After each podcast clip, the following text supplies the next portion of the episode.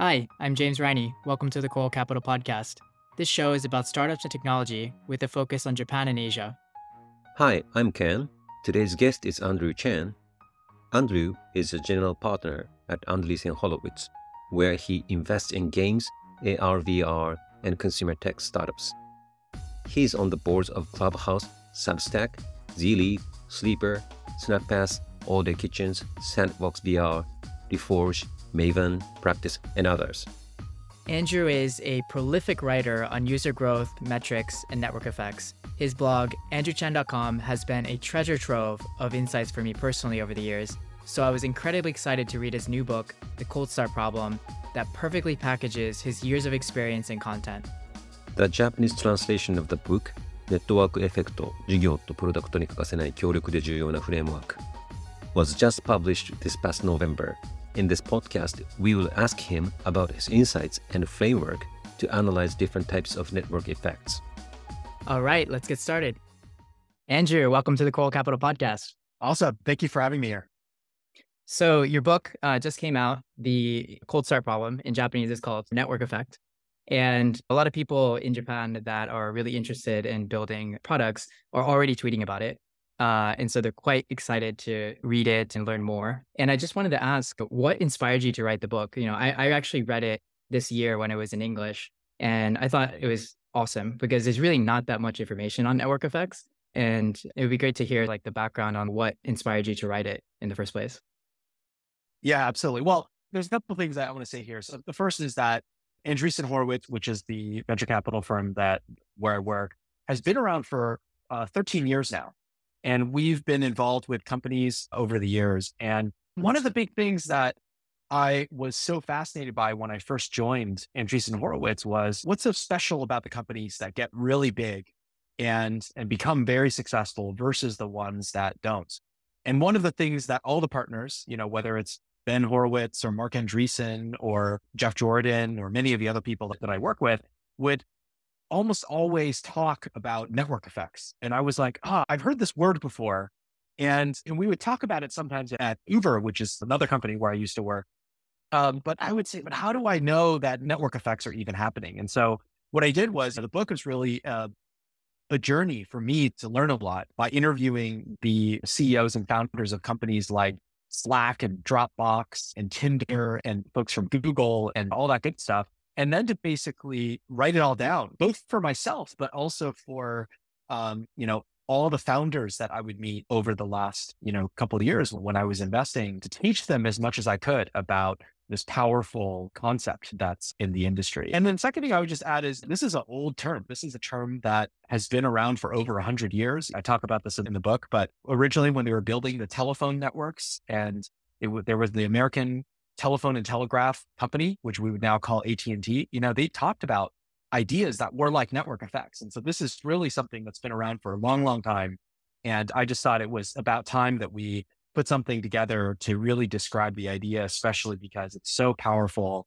If you're building a social media company or a collaboration tool in the workplace or a marketplace company, these are all big categories of products where network effects are important. So yeah, it took me three years, but I was very excited to be finished and I'm thrilled to have it in Japan. So what is a network effect? First of all, how do you know that you have one? Yeah, that is such a classic question, this whole thing. And maybe what I'll do is I'll actually start with kind of a very simple definition and then I'll expand a little bit more. So So simplest definition is you need to think about it as what are products where as more people use the product that it becomes more useful over time. And to use an archaic example, you know, that would be like the telephone, right? Because if you have a telephone and none of your friends have a phone, then it's not very useful. You'll say, oh, I don't need this. Why do I have this at home? I'll go back to what I was doing before. You write letters or you go and walk over to their house. That's easier. But eventually, once everyone has a telephone, then it becomes really valuable. And then nobody wants to give up their phone. And of course, that's a hundred plus year old example. But a better example is why is it that WhatsApp is so popular in some countries and Line is very popular in other countries and Kakao is very popular in other countries and so on. And the reason is because people get together and they start using the apps that their friends use and it becomes very sticky.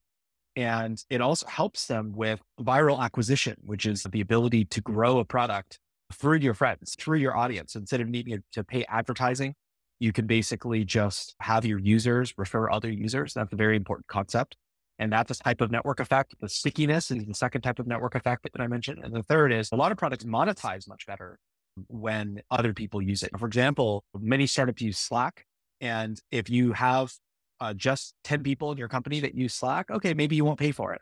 But once you get to a point where half the people in the company use Slack or everyone uses Slack, then you probably upgrade, because then you want all the features and you want searchability and you want the admin permissions, you want all these other things, and it becomes much more valuable to the company as well. And so, you know, network effects, the reason why it's so powerful is once your product gets off the ground, once you've solved the cold start problem, once it's really working, then you get all these advantages and benefits, and it makes it very competitively powerful because it makes it difficult for other companies to then copy your product and just compete with you. They can't just copy your features. They have to copy your network, which is much, much harder.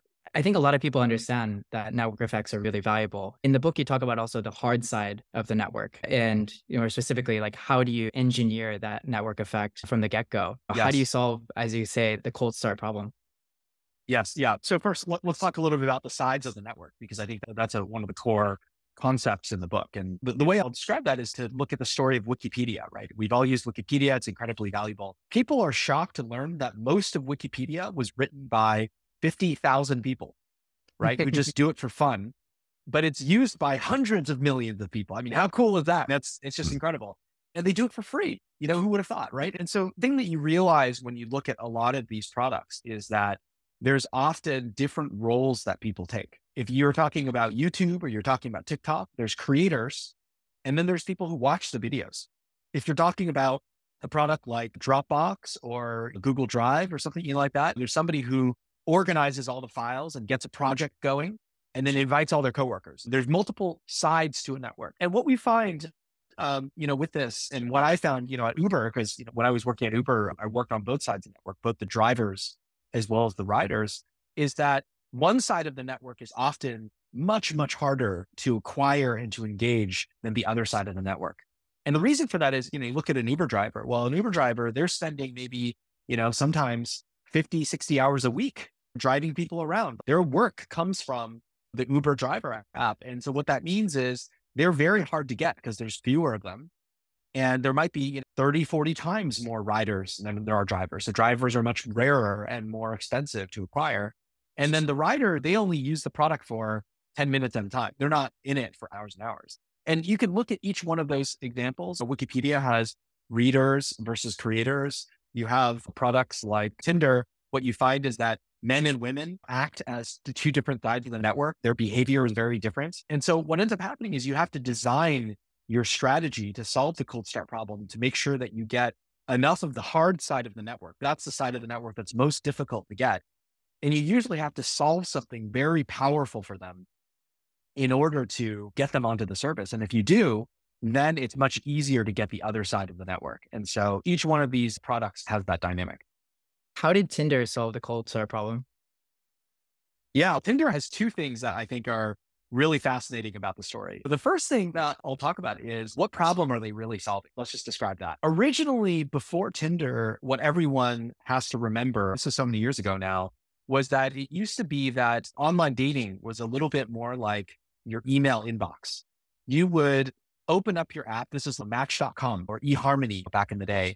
And you would browse a lot of profiles and you would click on a lot of profiles, and then you would message all of these profiles. What's the problem? The hard side of the problem, the hard side of the network in a dating app is the attractive people, right? And so if you have the attractive people, and they're the hard side, they're the hardest people to get, because there's, if you're attractive, you're a small percentage of the population that's attractive. What happens in the old style of dating sites? What happens is everyone wants to click on your profile and write you messages. So all of a sudden, dating sites aren't fun. It's like an email app. You're like, you go to work and you do email, and then you go home and you do more email. What's the point of that? And so the problem you're, you you need to solve for the hard side is, well, as the hard side of the network, how do you make the matchmaking much better so that the hard side isn't talking to the ten thousand people that have messaged them, they're maybe only talking to a couple people at once. And so to me, in my conversations with Sean Rad, who was the founder and C E O of Tinder, the way he described it is Tinder makes dating fun, especially for that side of the network, right? Because they made a bunch of choices, design choices. Number one, they made it so that you would connect using Facebook. So because you connected with Facebook, you could tell when you looked at somebody how many mutual friends you had. And that trust was very important. Number two, it would use geolocation. So if you lived in a nice part of town, you would be shown other people from the nice part of town, right? That was very important because it felt like this was a person that maybe you would run into at a bar or in the mall that you might talk to anyway. And then number three, as I was saying, is if you're attractive, if you only want to have five conversations, you can swipe and you can match with five people and then you can stop matching and you can just talk to those five people, right? You don't have to get so many notifications and so many messages from all these other folks. So that was the key product insights that made Tinder successful, even from the very beginning. And of course, it's so fun with the swiping and all the early kind of mobile phone stuff. And then for them to solve the cold start problem, as soon as they developed the app, the first thing they did, they when they tried to promote the app, they failed. And the way they failed is because they just told their friends, hey, come use this app. And if you think about, this is at a time where online dating was not very popular. So it was almost like an insult. It was like, hey, I think you need to go do online dating. And so what they realized was, we keep telling our friends to use this app. They maybe sign up and then they browse. There's ten other people and then they leave. Okay, we need to do better than that. How do we get hundreds of people who are all single into the app at the same time? And so what they ended up doing was, what about a birthday party? U S C, which is a very big, very social college. And let's take one of the really popular women and let's throw an amazing birthday party. But in order to go to the birthday party, you need to download the app and we're going to put people in front of the house and you need to show your Tinder profile before you can go inside. And so that's what they did. And so they invited hundreds of people, five hundred people to this party.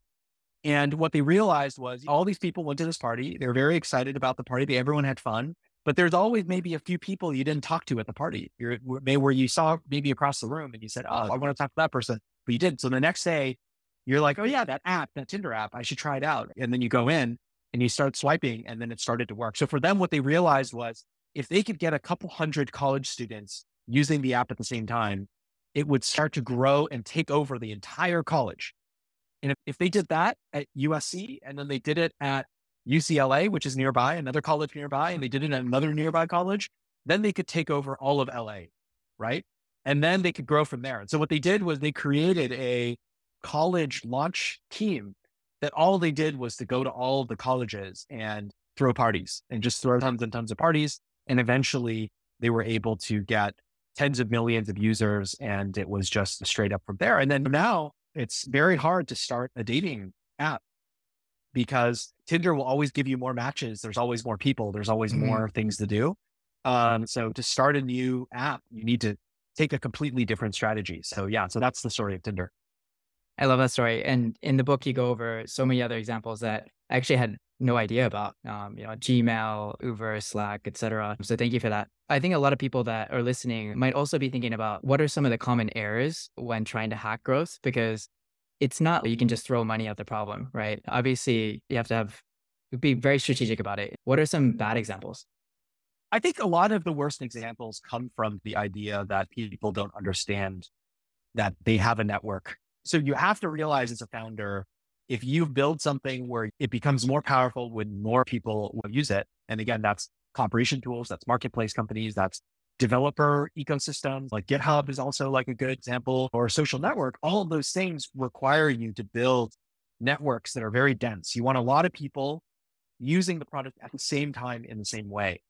And so if you realize that's the key, it means that all these other things that people do are often incorrect. And I'll give you a couple examples. Number one, a lot of people think that you should just buy advertising, right? To launch your product, especially if you are building a product inside of a bigger company.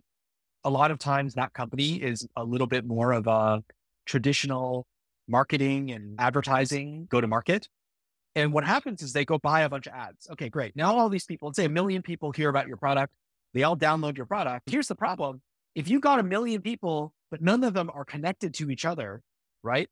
They're maybe only connected to one or two other people. what's going to happen? What's going to happen is your network is going to be very weak. Your network effect is going to be very weak. And maybe you'll have a lot of users for a couple of days. And then what you'll see is then they'll go back down, right? And then it'll be very hard to build back up. So a lot of the best products as a result end up being products where people invite other people into mm. the product, because that's how you build a really strong kind of dense network. So very related concept. Again, this is a concept that happens in a lot of larger companies as well, is they think we already have this product over here that has millions of users. And so we build a second product and we have that product advertise the new product, then isn't that enough? And yeah. that's very that's easy of an idea to think about. And one of the examples that I use in the book is Google Plus, which is when Google tried to build the social network. Right. And when Google tried to build the social network on the Google homepage, they put in on the homepage, hey, you should sign up for Google Plus. Okay, of course, when you put a link on the homepage at google dot com, you're going to sign up one hundred million plus people. And that's what they announced. They announced that they signed up one hundred million people, and then two hundred million people, and then three hundred million people. Rocket it was going to be so successful. And as soon as they removed the link, then it just all collapsed. And the reason was because people weren't really using it, and they weren't really using it with their friends. And instead they were just clicking it like it was the billboard. It was like you were driving by a billboard that you were looking at, but you didn't, you never came back. And so those are two of the really big things. And so instead of doing that, I always think about in, in the book, I call it the atomic network. What is the smallest network that you can build so that people are really engaged? And for Tinder, that was five hundred people. They needed to get a few hundred people for that use case. For Zoom or FaceTime, for video calling, it might only be two or three people. And if you can talk to your mom over video and Zoom is the way that she wants to do it, great, we're using Zoom. Like that's how it's going to work. And so that's very powerful. Or maybe when it comes to something like Slack, Um, you need ten people. You need your team to use it. You don't need everyone in the company. You don't need five hundred people to use it, but you might need ten people to use it. So I think being very clear about how big the network needs to be for the product to be successful is key.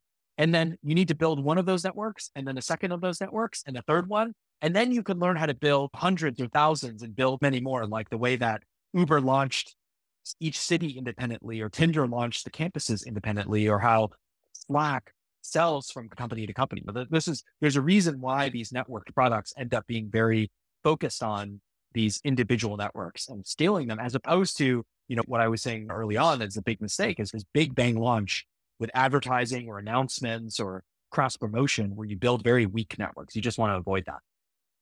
So over the past few years, we've had this abundance of capital where startups have been able to raise a lot and pour a lot of money into marketing, promotion, et cetera. And that makes it a lot harder to sift through the noise. But as an investor looking for these network effects, what are some of the metrics that you look for? Or what are metrics that are like red flags when you're looking into the data? Yeah.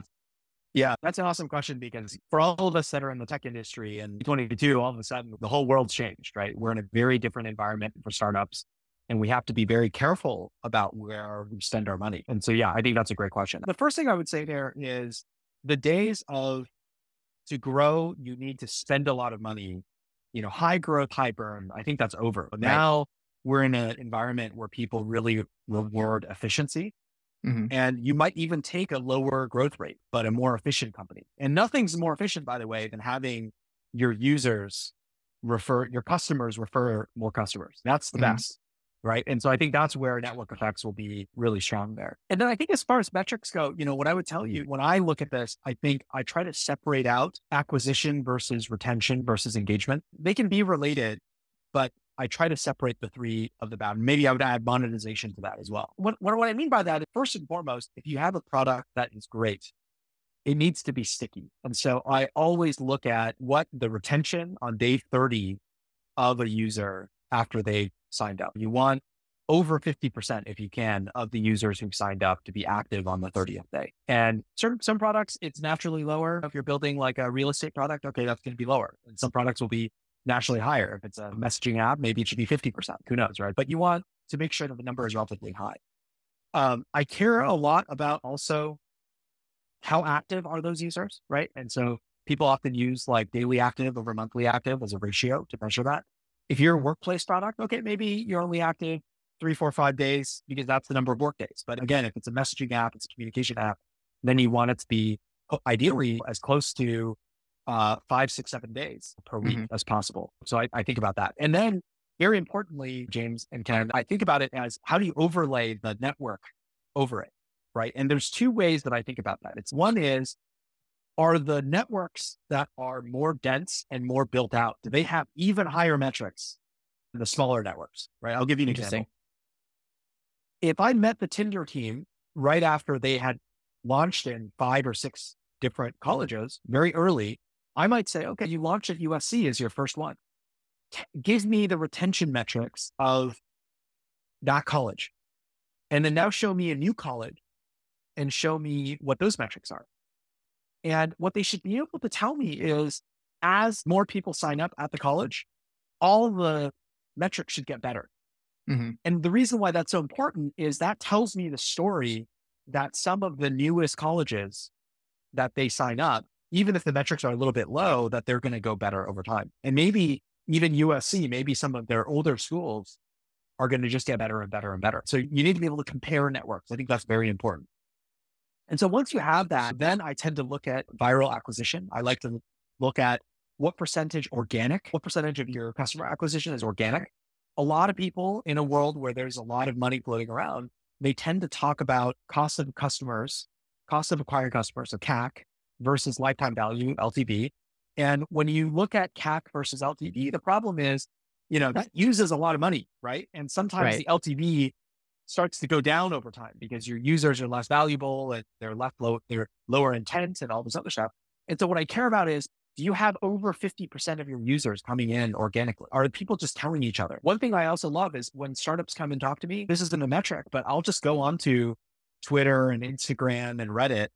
And I just think, are people talking about this product? If this product is so right. good, they should be talking about it. And what are they saying about it? I care about all of that because those are the indication to me that it's a real phenomenon and it's something real that is really sticky and the networks are, are being developed over time. And I look at some set of all of those metrics and all of those social media exhaust in order to figure out if it's, if it's real or not. Okay. Another topic I wanted to cover is uh, Clubhouse. So Clubhouse was huge in Japan. I mean, huge. It was just like all of a sudden, I mean, I guess it was huge everywhere, but from my perspective, it was like overnight. And I, I just thought it would be really interesting to to hear what it was like behind the scenes. Right. Yeah. The Clubhouse story is, is such a great one. And Paul and, and Rohan are the best guys. I love working with them. They're, they're, you know, heads down building Clubhouse right now. And I can kind of give a little bit of the, of the background there. So yeah. So when we invested, I was the, one of the first hundred or so users on the platform. And I happened to know Paul for various things because he, he had a startup and I had a startup and we had a few friends together, um, that to put us together, um, including Baba Murarka, who's one of my, one of my best friends. Um, and, and so, you know, we kind of knew each other for a long time. And then he, he was working on a lot of different ideas originally. I mean, he had one idea, which was kind of like a podcasting, you know, tool. How do you make podcasting easier? And he was like, ah, no matter what I do, it's just so hard. Podcasting is just so hard. As you guys know, it's almost like a job, you know, to be a podcaster, right? It's not something that you think of as being fun or easy. Uh, you know, there's editing, there's uh, booking guests, there's all this stuff. And, uh, and Rohan, that also the other co-founder, worked on a bunch of ideas, including um, some ideas where you would, uh, you know, how do you use the time between your meetings to quickly call a list of people? So they were playing around with this idea of audio and what would happen with audio. And so they began to build uh, Clubhouse. And um, and the very first version of Clubhouse I saw only had one room. And it was just Paul and Rohan. And you could come in and just talk to just the two of them. And it was just fun. It's a very fun experience. And you couldn't have more than one room. And like, that was it. And it was just Silicon Valley tech people. And of course, this is in the middle of COVID. So everyone was very much aching for more human connection. And what they started to do was they realized, of course, once they got that and it was working, they had great retention, very sticky product.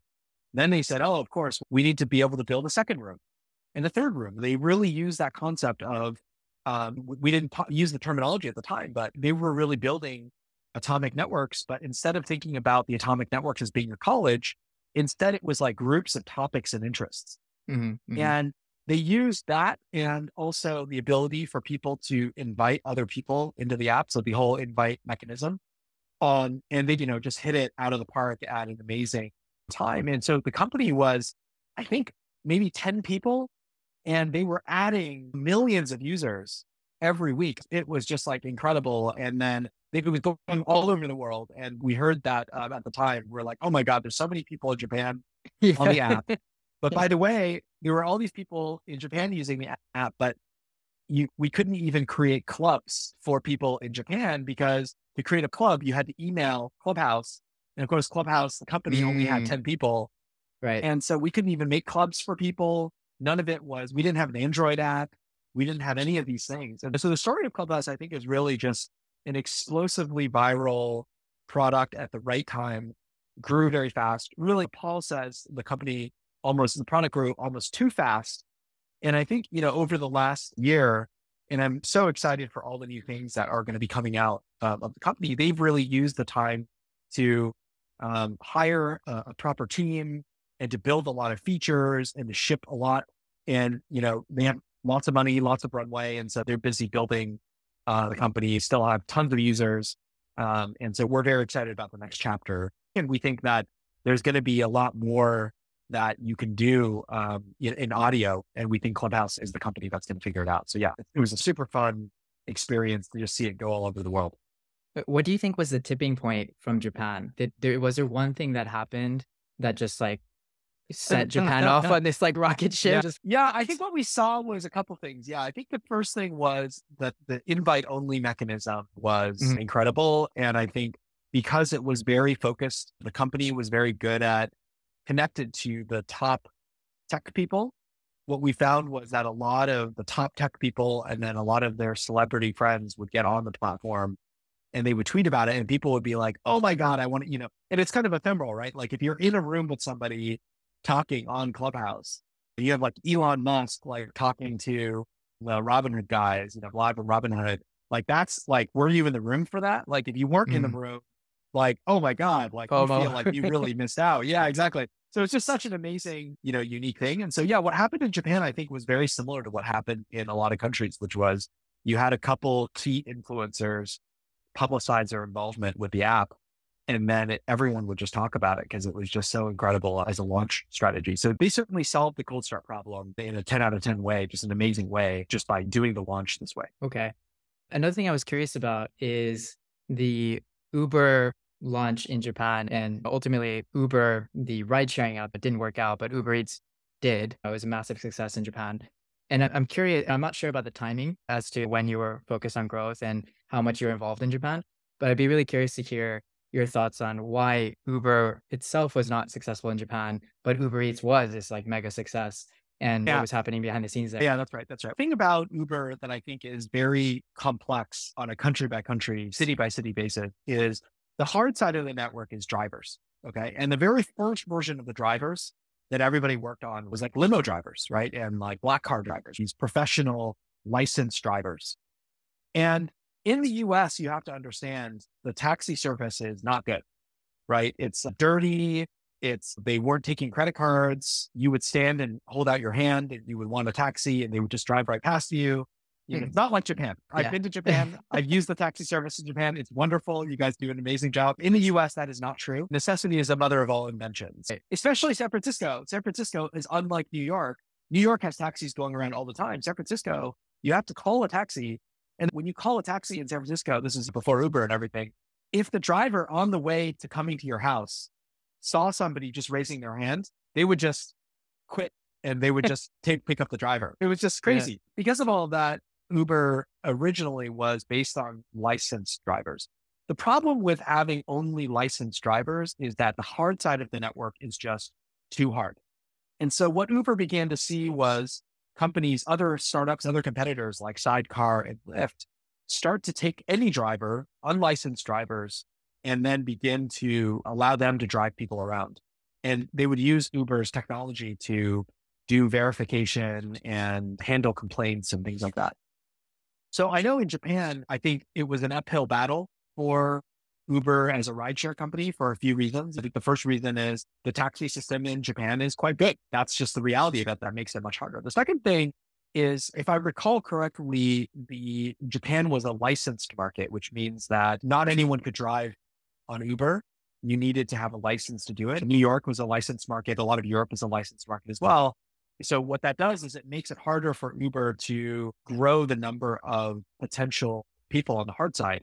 Because once you get a lot more supply, then you can drop prices, right? And people will then start to use the taxi service more, the rideshare service more regularly. And so because Uber was fixed to the same drivers as the Japanese taxi system, it made it very difficult. Now, my guess is, and I, again, I, I, I don't know, uh, James, you tell me, but my guess is that the, to de- deliver food, on the other hand, you don't have to be licensed. Is that no, true? No, you don't. You don't. Yeah. You don't, yeah. yeah. It wasn't okay, exactly. That's right. So because of that, and also, yeah, I mean, there was obviously always, I'm sure there was food delivery before Uber Eats. But there was, um, yeah, but no licenses. But no licenses. And so then Uber can use its technology and the ability to aggregate a network in a way where then it can actually operate the network and have real advantages. So the short answer to your question is, look, if you're operating a network effects driven business, but you have a regulatory, like a government rule that you can't grow one side of your network faster That's than tough. what exists in the market, it's going to make your network effects much weaker. And so for companies that have to deal with that, it's something that you always have to think about. And look, Uber is a good example where it's, you have licensed drivers and people who are unlicensed drivers. By the way, I don't know how it is in Japan, but in the U S, education is like that. You can be a tutor or you can be a teacher, right? And the teacher is the licensed version and the tutor is the un- unlicensed version. You can be a nurse or a caretaker. If you're like the elderly, right? Nurses, there's a nursing shortage. Nurses are very expensive.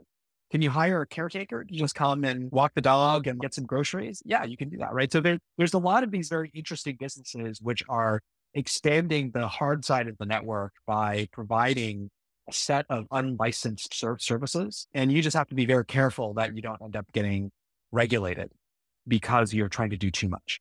But that is, mm-hmm. I think, a very interesting insight, which is you look at all the jobs, all the professions that are licensed in your country, and you figure out what is the unlicensed version and can use technology to create mm-hmm. a cheaper, better, larger, more comprehensive version of the same service.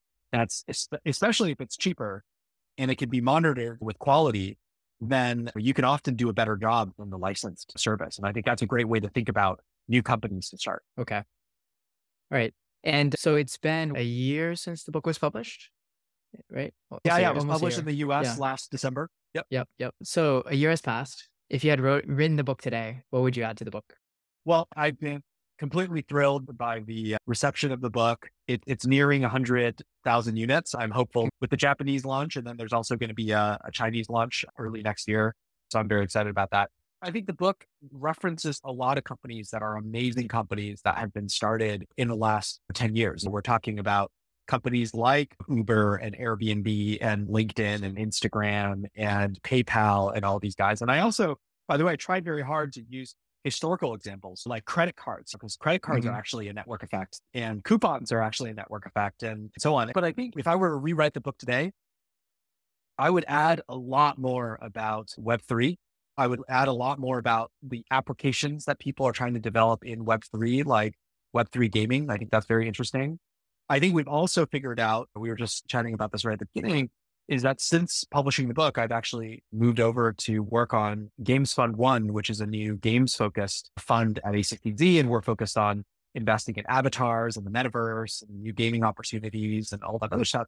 And I think one of the things that we found is like, when you talk to twelve-year-old kids and you say, hey, what kinds of apps are you using? What kinds of things are you doing? They are playing games the same way that adults use. They talk to their friends. That's how they hang out with their friends. That's how they keep up with people. That's how they do everything. And so because of that, we really believe that Minecraft and Roblox and Fortnite and League of Legends, that the next generation of social networks will look more like that. And those are truly network effect businesses because look, if I'm playing, if I have to choose between playing League of Legends and Dota, and it turns out that all my friends play League and none of them play Dota or the other way around, I'm just going to play what my friends play. And same with the shooters and same with all these. And then products like Discord and products like Twitch are another kind of flavor of that. So I would probably put a lot more about that, Web three and then gaming. And then the other angle I would tell you is people are just so creative about the ways that they are making money online and earning a living online. We're seeing a lot of people um, becoming content creators full-time. There's people, I have a company called Substack that where Chris and uh, Jairaj and, and Hamish have started this amazing company that allows writers to to make a living publishing a newsletter and, and a podcast and all that. And people are making millions of dollars a year in that. And that's becoming more and more of a network every day. Like I'm very excited about that creator economy, you know, segment of the market as well. We have, we have a lot of new interesting companies in video. Also, my colleague, Connie Chan, has a company called Whatnot, which is doing a live video marketplace, selling things online. That's really interesting and fantastic. So it goes on and on, but I would just say it's hard to predict the future. I think I have the lucky job of somebody who um, gets to sit back and hang out with founders, and founders tell me where the world is going to go. And, and I can spend my time trying to help them, uh, you know, get there. So yeah, it's a very fun job, but that, those are the things I would put in the book. Awesome. Thank you so much for your time and insights. And uh, for everyone in the audience, please pick up the book. I read it front to back. It was amazing. And just a funny side story. I actually got COVID and was stranded in the middle of the ocean in Indonesia when I was scuba diving. And this book got me through it. So I really enjoyed it. Read everything, is highlighted. And it was really interesting. Like it's very rare that I read front to back. There's not that much information. Like you hear a lot of information about SaaS metrics and like how to build SaaS companies and lots of like playbooks on that. But on network effects, like you don't really hear that much actually. Everyone knows it as an, uh, an important part of building a startup. And yet there, there really isn't like the Bible for this. So I, I would put that in that category. So thanks, for, thanks so much for writing it. Awesome. All right. Well, thanks guys. Cool. Thank you for having me.